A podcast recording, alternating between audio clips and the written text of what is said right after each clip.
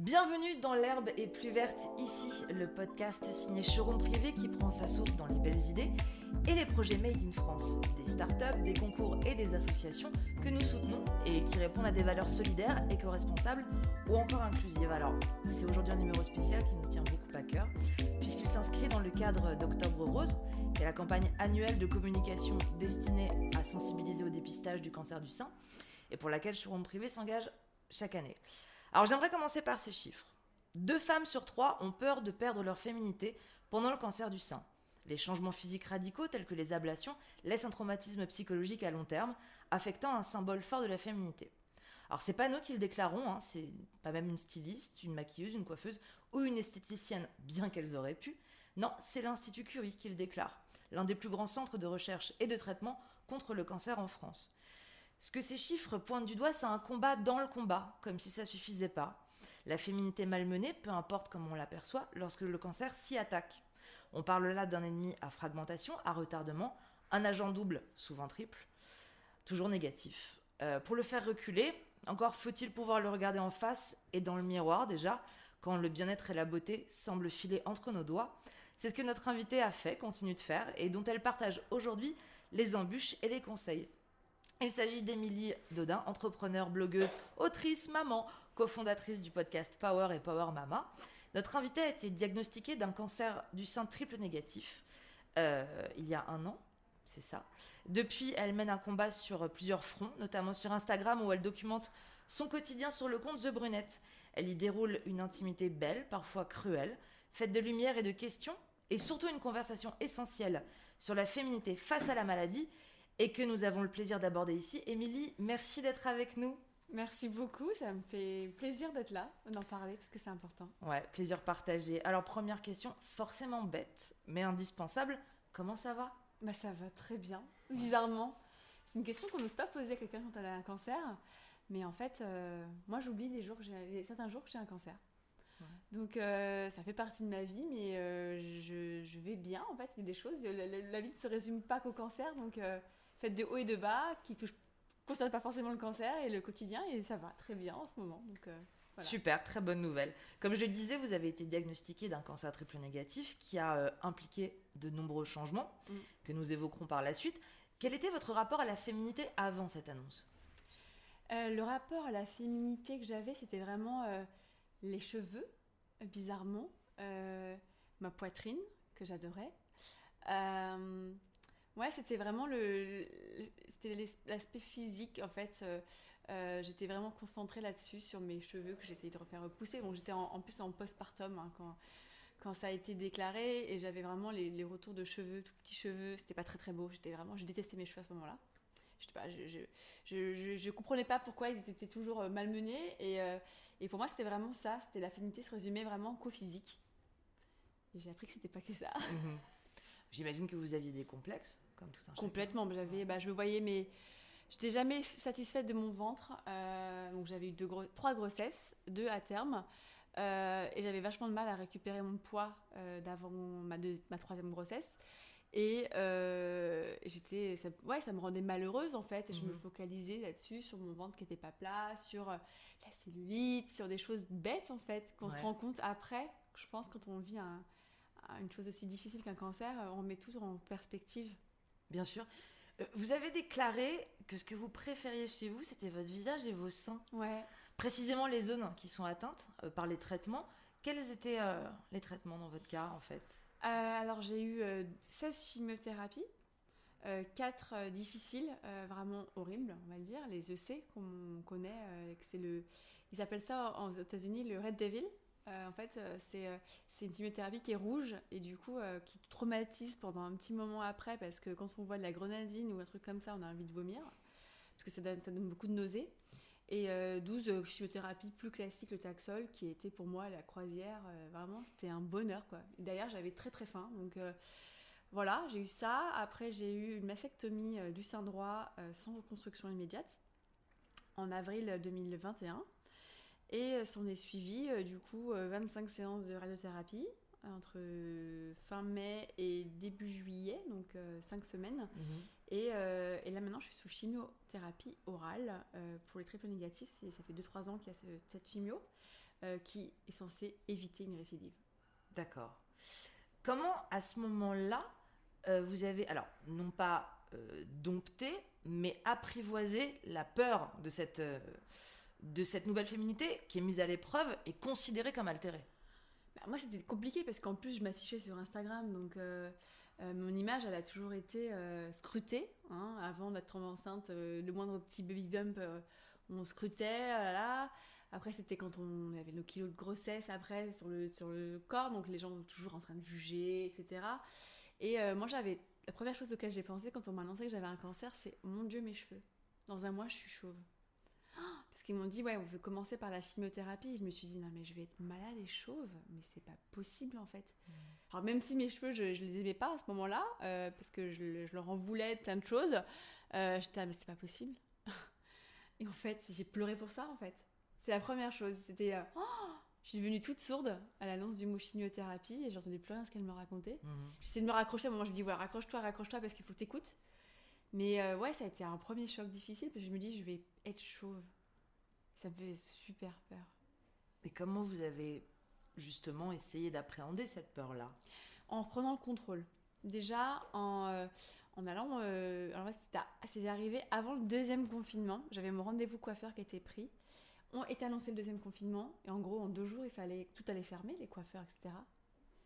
J'étais en panique totale. Je me suis dit, attends, le cancer me vole plein de choses. Il va pas me voler euh, ma coupe de cheveux, mais je, ne veux pas que mes cheveux tombent par, la longueur qu'ils avaient, ça me terrifiait. Euh, je voulais être plus, les cheveux plus courts déjà. Euh, et que ce soit moi qui, décide de, montrer ma coupe à mon coiffeur et qu'il mhm. m'aide. Et mon coiffeur était là, etc. Et en fait, il m'a dit écoute, je te prends deux rendez-vous. C'était la panique au salon. sa mère est venue, enfin, c'était incroyable. Il m'a mis à part dans une pièce. Euh, il m'a offert ma coupe de cheveux en plus. Il a été d'un amour un super coiffeur, voilà, Maxou, je l'adore. C'est euh, qui, c'est quoi comme C'est chez Maxou à Rouen et euh, son salon là, il est magnifique et, il est d'une bonté. Euh, voilà, et c'est un, c'est un salon de luxe, hein, clairement, mais ça m'a vraiment fait du bien. Et vu qu'il connaissait le cancer, parce qu'il a perdu son papa d'un cancer, mhm. il, avait, il a été exceptionnel de me dire dans une pièce à part pour que je puisse vivre ce changement facilement. Et en fait, j'ai pas pleuré. J'étais émue parce que déjà c'est moi qui ai trouvé une coupe des cheveux sur Pinterest, je lui ai montré, je lui ai dit je veux ça, il a essayé de me la faire euh, par rapport à ma nature de mm. cheveux. C'était parfait, tout le monde me dit oh là ça te va trop bien.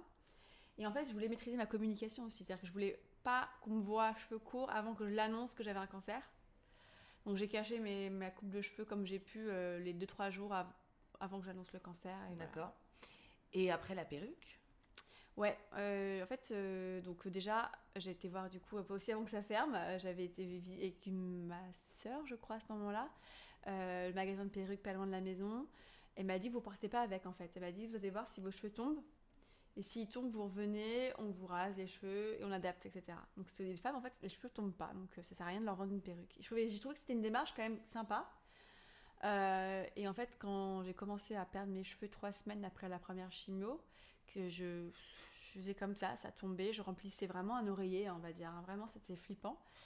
Euh, et, j'ai une amie qui m'a accompagnée, une amie qui a les cheveux courts, qui m'a accompagnée euh, euh, ce jour-là pour que je me rase les cheveux, que je récupère ma perruque. Et ça a été un soulagement parce que j'avais très mal aux cheveux en fait. Je trouve que comme comme une grossesse, qui était un peu un parallèle avec la, chimio, qui a, duré, enfin ce parcours qui a duré à peu près 9 mois, mhm. en fait à la fin d'une grossesse, on a hâte d'accoucher. Le corps se prépare à accoucher. Et bien là, c'était pareil. En fait, mes cheveux tombaient, j'avais mal, et le fait de les raser a été une délivrance. Je me suis plus du tout préoccupée de mes cheveux. Je me suis assumée. Et bah ouais, j'avais un cancer. Bah ouais. Mais en fait, ouais, bah là, j'avais les cheveux courts euh, rasés au début parce que bah en fait, ils, étaient rasés, donc on était un peu, euh, ça repoussait un petit peu. C'était pas, j'étais pas encore complètement chauve, mhm. mais euh, ça m'a soulagée. Je me suis vraiment reconcentrée du coup sur sur le, la chimiothérapie elle est mieux. Parfois, le, le, le, tact, on se rend compte que c'est pas l'apanage des amis, ah des partenaires, de la famille. Euh, finalement, de, de, de, de, quel regard la féminité dépend euh, quand on est malade durant et, et après le combat, quand les stigmates durent? J'avais très peur euh, que mon conjoint euh, n'aime pas du tout enfin ma coupe de cheveux parce que déjà je me laissais repousser parce qu'il adorait les cheveux longs. Je lui dis, je me laisser repousser. Et en fait, il m'a dit, mais ça te va trop bien quand j'avais les cheveux courts. J'ai fait, waouh, c'est cool. Et euh, en fait, tout le monde me disait ça, ça te va trop bien, etc. J'étais, ouais, super, mais bon, Au début, j'avais du mal, hein, c'était pas moi, hein, Mm. franchement. euh. Après, les cheveux rasés, euh, bah, moi, j'assumais. Enfin, les gens me disaient. Moi, mon mec, il m'a- ça, le- ça, le- ça le choquait pas. Et en fait, c'était sympa là-dessus parce que je trouvais que c'était plus facile d'accepter aussi ça quand les- dans le regard des autres, ça, choque, ça change pas trop. Mm, mm, mm, mm. Euh, euh, je me suis beaucoup assumée sans perruque. Et ça, et tout le monde m'a pas, j'ai pas eu de là-dessus, j'ai pas eu de choses. euh, Enfin, j'ai pas eu de remarques euh, quoi que Ouais. ce soit. Par contre, dans la rue, ouais, c'était compliqué de s'assumer parce qu'en plein hiver, il faisait froid et j'avais très très froid en fait. Mm. J'avais très froid au cours che- chevelu. Mais parce que là, on parle des cheveux, mais il y a aussi les sourcils et les cils. Alors, c'est pas tombé tout de suite. En fait, mes sourcils et cils, ils sont restés jusqu'à jusqu'à janvier, février. Et d'ailleurs, du coup, j'assumais vachement plus facilement euh, ma coupe courte, et même chauve, avec mes sourcils et cils. Par contre, quand c'est tombé, oh, ça a été violent pour moi parce que j'ai trouvé que c'était euh, que je ressemblais plus à rien. Mhm. On perd vraiment l'identité de soi-même hein, euh, sans les sourcils, je trouve. Et en fait, là, c'est là qu'on se rend compte de leur utilité et de la façon dont ça embellit le regard euh, facilement. Euh, parce qu'on ressemble vraiment à des œufs, hein, je trouve. Enfin, moi, je trouvais que c'était, on était tous moches là-dessus. Et c'est horrible de dire ça, mais j'ai trouvé qu'on n'est pas beau sans nos cils et sourcils, mais on est beau de notre manière, mais en Ouais. fait, on se ressemble tous on perd vraiment notre identité propre. On a du mal à se reconnaître. Bah, moi, je, je- je me trouvais. J'ai fait plein de photos parce que j'avais envie de me rappeler par quoi je suis passée. Ouais, ouais. Pour me dire, t'as vécu ça et en fait, euh, waouh, t'es forte parce que t'as pas. T'as pas flanché, t'es pas tombée dans une dépression parce qu'on peut vite partir dans une dépression. Quand on- C'est le regard dans le miroir, il est, il est difficile hein, à ce moment-là. C'est c'est sûr, mais ju- justement, en dehors des traitements euh, médicaux et chirurgicaux qu'on subit pour guérir concrètement, prendre soin de soi, ça prend alors un, un tout autre sens, en fait. Euh, et c'est un combat, comme je disais, à part entière. Quelles ont été les difficultés que vous avez rencontrées dans ce domaine, quand vous avez voulu prendre soin de vous? Euh, Peut-être au niveau des... dans la recherche de produits, de marques de- Non, produit, il y avait tout ce qu'il fallait. Mhm. J'avoue que bon, moi, pour mon travail, c'est facile, je Ouais. sais identifier. Euh, bah, j'avais euh, les produits mêmes, j'avais les produits, enfin plein de produits différents qui existent.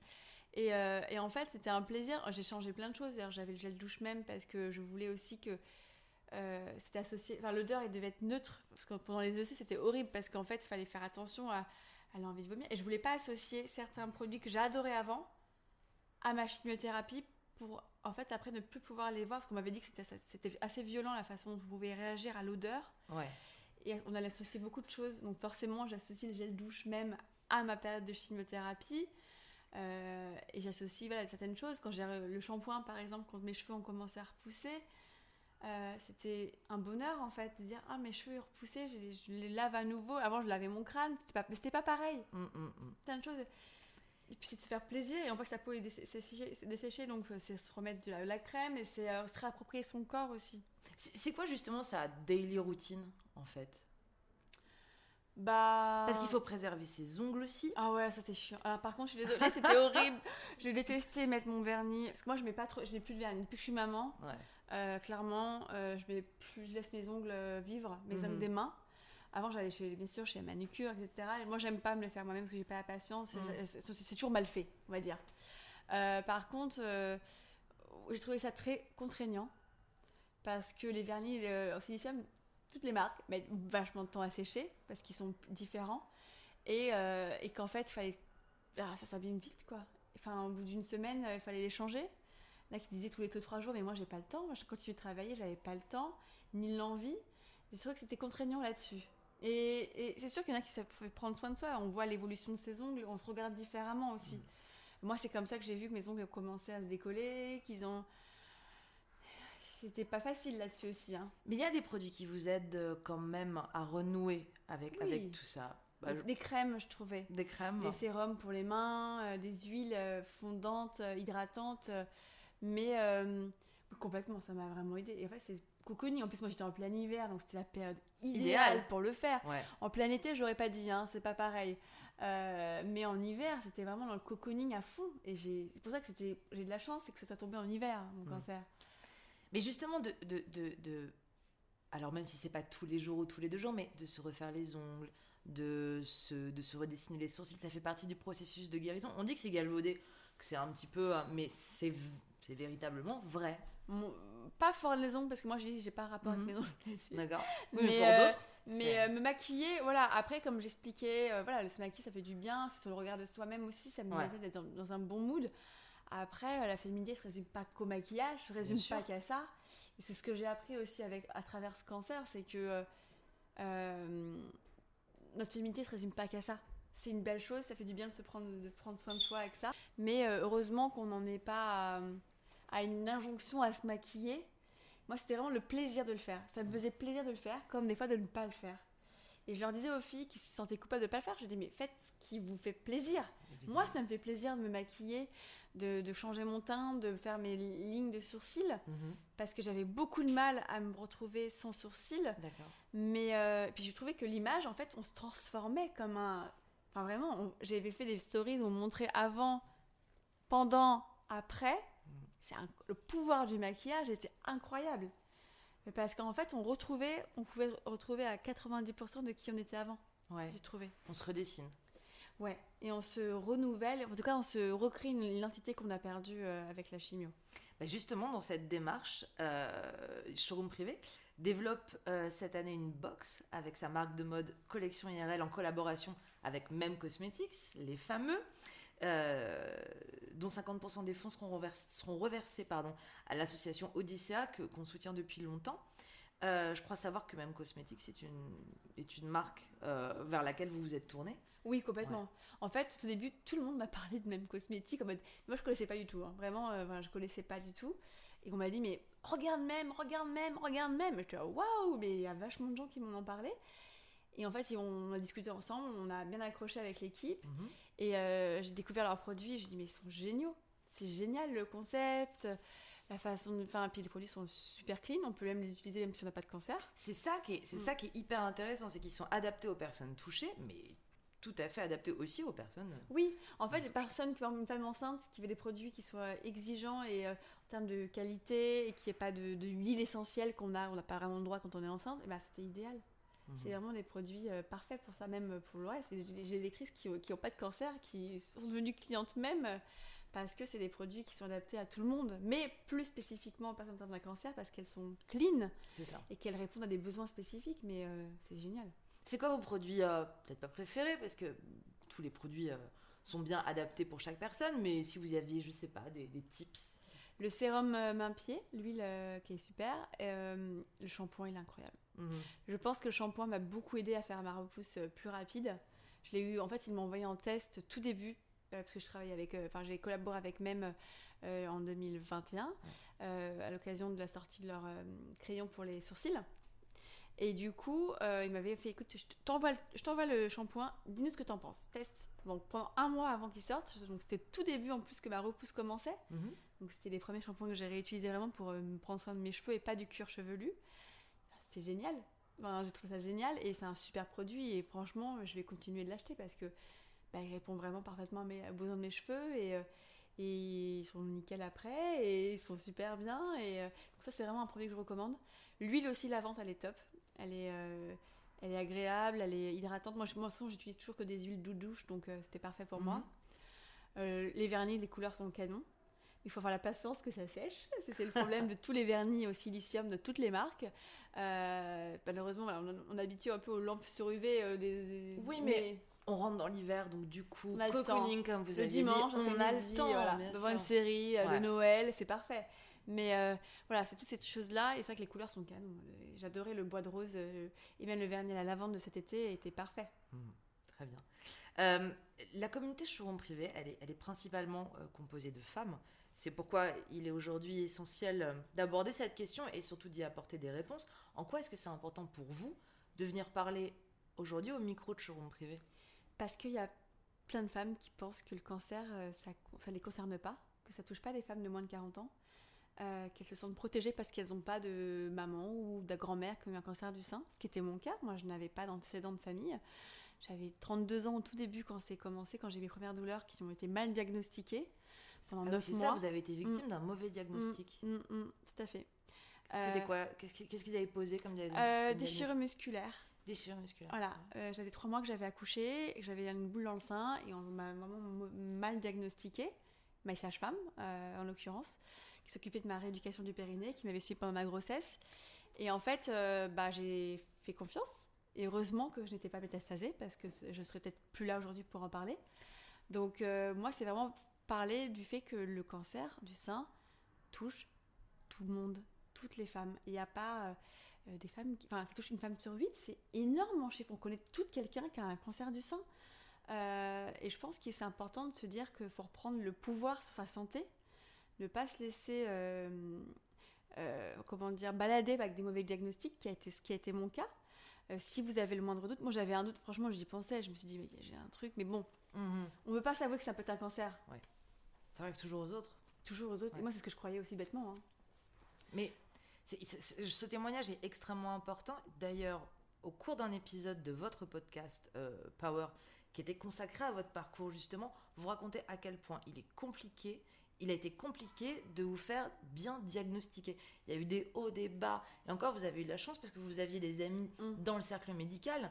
Donc, quelle, quelle serait la marche à suivre pour éviter justement de subir un diagnostic tardif? La première chose, c'est déjà la prévention, c'est déjà euh, l'autopalpation. Donc en fait, moi ce que je conseille à tout le monde, c'est que c'est quelque chose qu'on ne nous apprend pas. Donc moi c'est quelque chose que sur lequel je vais travailler, c'est vraiment qu'on nous apprenne l'autopalpation dès le collège, dès la puberté, parce que c'est là qu'on commence à avoir des bons, les bonnes habitudes, que ça reste après. Tous les mois après nos règles, dans les 2-3 jours qui suivent les règles, se palper. Voilà, première chose, on s'allonge, on se palpe, on se touche les seins, on monte jusqu'au creux axillaire. C'est hyper important parce que c'est comme ça qu'on peut noter une anomalie. Euh, la deuxième chose, c'est si on n'a pas nos règles, euh, si on a des règles en continu ou si on est ménopausé, c'est bah, tous les premiers du mois, vous mettez un rappel sur votre téléphone. Il y a aussi des applications qui existent là-dessus. Montrer comment faire. On peut regarder sur, euh, sur YouTube ou des applications qui nous montrent vraiment pas par pas, par pas comment faire. Ou demander à notre gynécologue ou sage-femme. Enfin, ne pas annuler nos rendez-vous chez le médecin. même des fois, il y a des médecins généralistes qui le font parce qu'il y a une pénurie quand même de gynécologues qui est quand même incroyable. voilà. Mais c'est en parler et c'est vraiment leur dire, et ben voilà, euh, il y en a qui ont des douleurs et que les médecins leur disent que le cancer fait pas mal, ce qu'on m'a dit déjà, c'est moi comme ça que j'ai parlé du, du, temps et du diagnostic, euh, c'est qu'en fait, bah, on, leur apprend que le cancer du sein ne fait pas mal. Or, les études récentes montrent en fait qu'ils se sont trompés. Parce que moi, je ne compte pas le nombre de femmes qui ont, eu des douleurs, et en fait, les médecins ont dit que c'était pas ça, et c'était un cancer du sein généralisé. Donc, il faut faire hyper attention quand on est médecin ou professionnel de santé, c'est de dire je ne sais pas, dans le doute, va faire une échographie de ma mère. C'est la première chose à faire. Je pense, moi, c'est ce qu'elle m'aurait dit ça. Elle m'aurait dit écoute, euh, Émilie, ça me semble bizarre, va faire une échographie ma mère. J'y serais allée tout de suite. Elle m'a dit autre chose qui m'a fait confiance. Et en fait, et en dernier recours, j'avais cette échographie de ma mère, mais c'était vraiment parce que j'ai insisté déjà et que et qu'elle m'avait rassurée avant. Et si on me dit écoute, je ne sais pas, c'est bizarre, va consulter, et eh ben, et eh ben, je pense que le diagnostic, j'aurais déjà été terminé mon parcours actuellement. Donc euh, vraiment ne pas se laisser faire, même quand on voit des radiologues, il y a plein de filles qui sont parties se faire diagnostiquer suite à mon témoignage. Oui.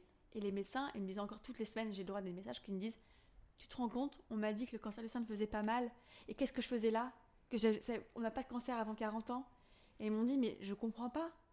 Je dis Bah en fait, il faut changer de médecin. Et, je leur ai dit Mais dites-leur que vous avez votre soeur, votre amie.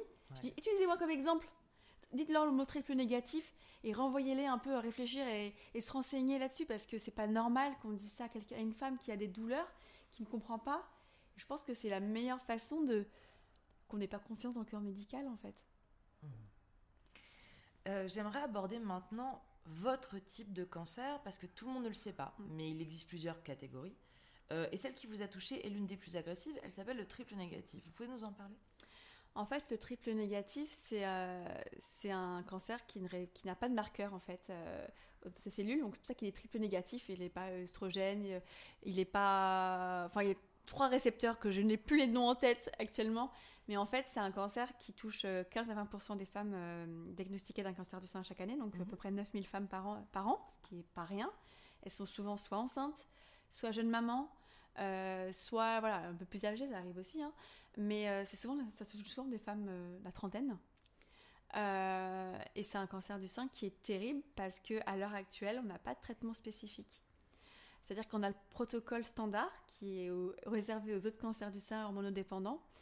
Et du coup, bah, en fait, il y a des récidives qui sont précoces, 30% des cas, récidives dans les 3 ans qui arrivent. C'est énorme. Et c'est un cancer qui est vicieux parce qu'il se propage très, très facilement, qui peut très bien marcher à la chimiothérapie, avoir une réponse complète. On peut récidiver dans les mois qui arrivent. on peut, voilà, c'est un cancer, on ne sait pas en fait sur quel pied danser avec lui. Et, et c'est un cancer qui fait peur en fait aux femmes qui ont un triple négatif parce qu'on sait qu'il est agressif et que et qui se propage très rapidement aussi. Donc euh, voilà. Il y a des avancées aujourd'hui là? Oui.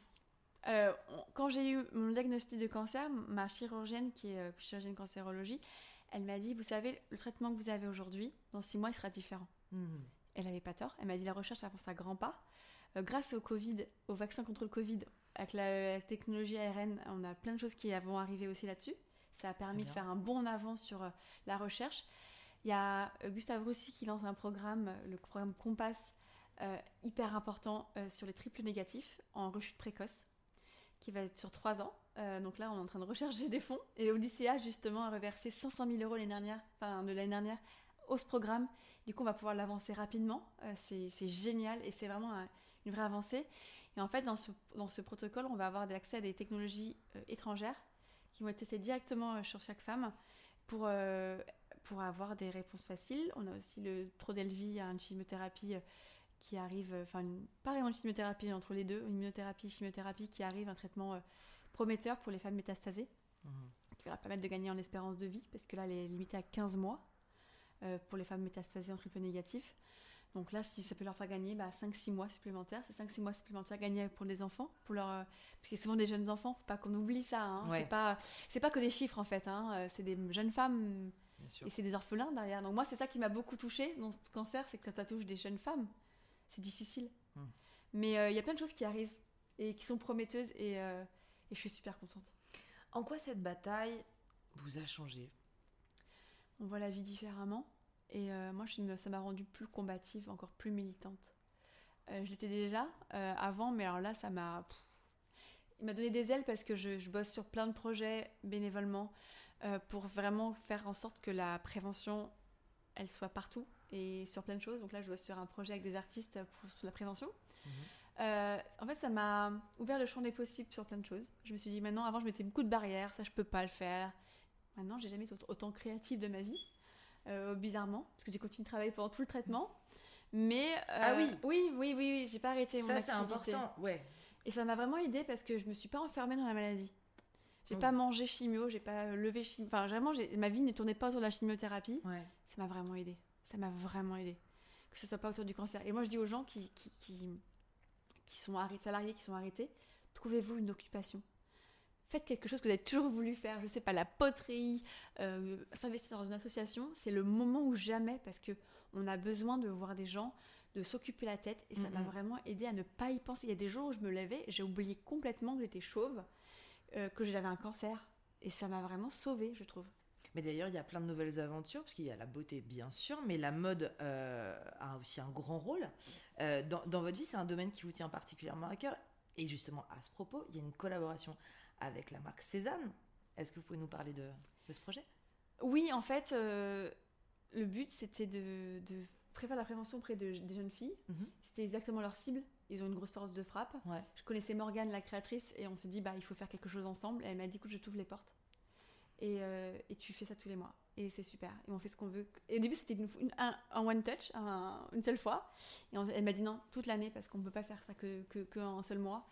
Et, euh, et franchement, euh, bah, j'adore parce qu'il y a plein de marques qui sont ouvertes à ça, à en parler. Et c'est hyper important à mes yeux de. C'est leur rôle, en fait. Elle me disait, c'est le rôle des entreprises de s'investir parce qu'il y a combien de femmes dans les entreprises? Elles sont, On a une grosse part.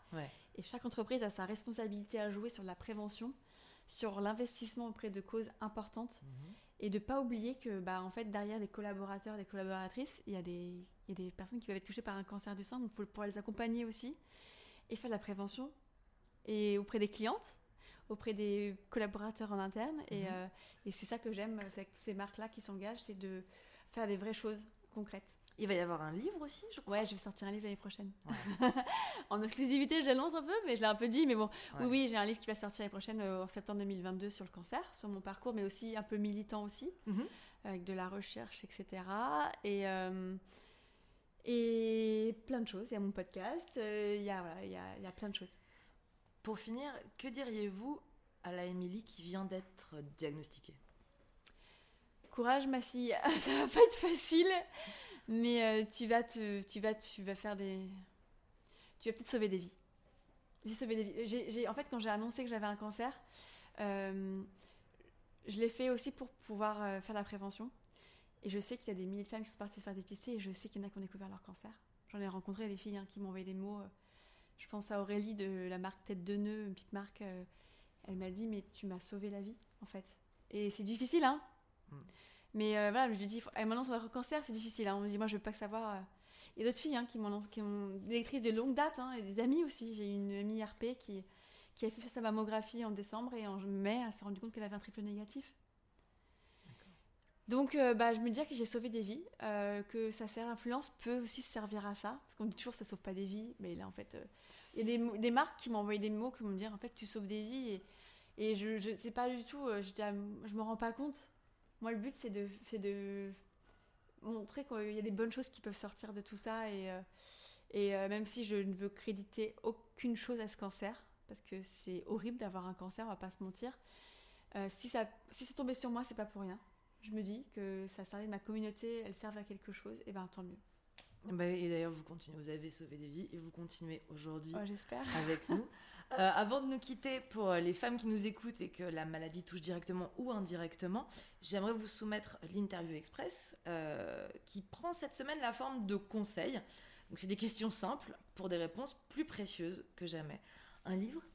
Euh, le livre de Géraldine Dormois, euh, qui parle de un cancer pas si grave, qui permet d'avoir toutes les notions sur le cancer. Même s'il n'a pas eu le même cancer que moi, euh, moi ça m'a permis d'avoir le langage et de pouvoir être maître de mon cancer et de savoir ce que, de quoi je parlais devant mon, mon cancérologue. C'était génial. Un podcast. Triple négatif, parce que bah, Ouais. du coup j'en ai parlé, que c'était le but. Et le podcast aussi de Impatiente de la regrettée euh, euh, Maëlle Sigono, euh, qui a parlé de son podcast d'une manière militante et extrêmement intelligemment, donc euh, je le conseille vraiment aussi. Un compte Insta. Allons-y prévention. Euh, Alexandra, elle a un triple négatif aussi, et en fait, elle s'est mise en tête de faire de la prévention tous les jours. Donc, il y a des interviews de plein de femmes différentes pour se rendre compte que le cancer, il n'y a pas que le cancer du sein, bien sûr, il y a d'autres cancers, et que ça permet vraiment de, de soulever les consciences et de se rendre compte qu'il y a plein de choses. euh, enfin, C'est un, super, c'est un super podcast, en fait, Ouais. sur la prévention, donc je le conseille. euh, Je, je- je partage votre avis. Une association? Waouh l'association, il y en a plein. Ouais. Euh, c'est très compliqué pour moi, l'association. Euh, je dirais, bah là, le coup de ce qu'on fait pour euh, mobilisation triplette, euh, pour avoir accès à des traitements innovateurs, qui c'est une association, et avec pour pouvoir avoir de l'argent pour Gustave Roussy, du coup, pour le Mhm. programme des triplettes. Une façon d'aider Aider, il y a des personnes qui se sont mises à, à donner leurs cheveux. tout le temps, maintenant, j'en ai parlé plusieurs fois, il y, a des- il y a deux associations qui récupèrent, il y a Fake Hair Don't Care et Solidaire. Et du coup, bah, il y a plein de femmes qui se mettent à faire pousser leurs cheveux, les entretenir et les donner après euh, aux associations. Et c'est génial de le faire. Donc je trouve que c'est une bonne idée pour euh, pouvoir faire des perruques à moindre coût pour des femmes qui n'ont pas forcément les moyens d'avoir une jolie perruque. Ça coûte très cher une perruque. hein. C'est remboursé qu'à une hauteur euh, ridicule parce que ça coûte vraiment très très cher. Et, et je trouve ça génial. Eh ben, merci beaucoup, euh, Émilie Dodin, d'avoir participé à ce podcast. Je suis très émue. Ah, merci Euh, aussi. C'était c'était aussi agréable que salutaire. Et euh, je, on vous soutient à fond. C'est gentil. Voilà, merci donc d'avoir participé à l'herbe et plus vertici. Puis nous, on se retrouve pour un autre épisode.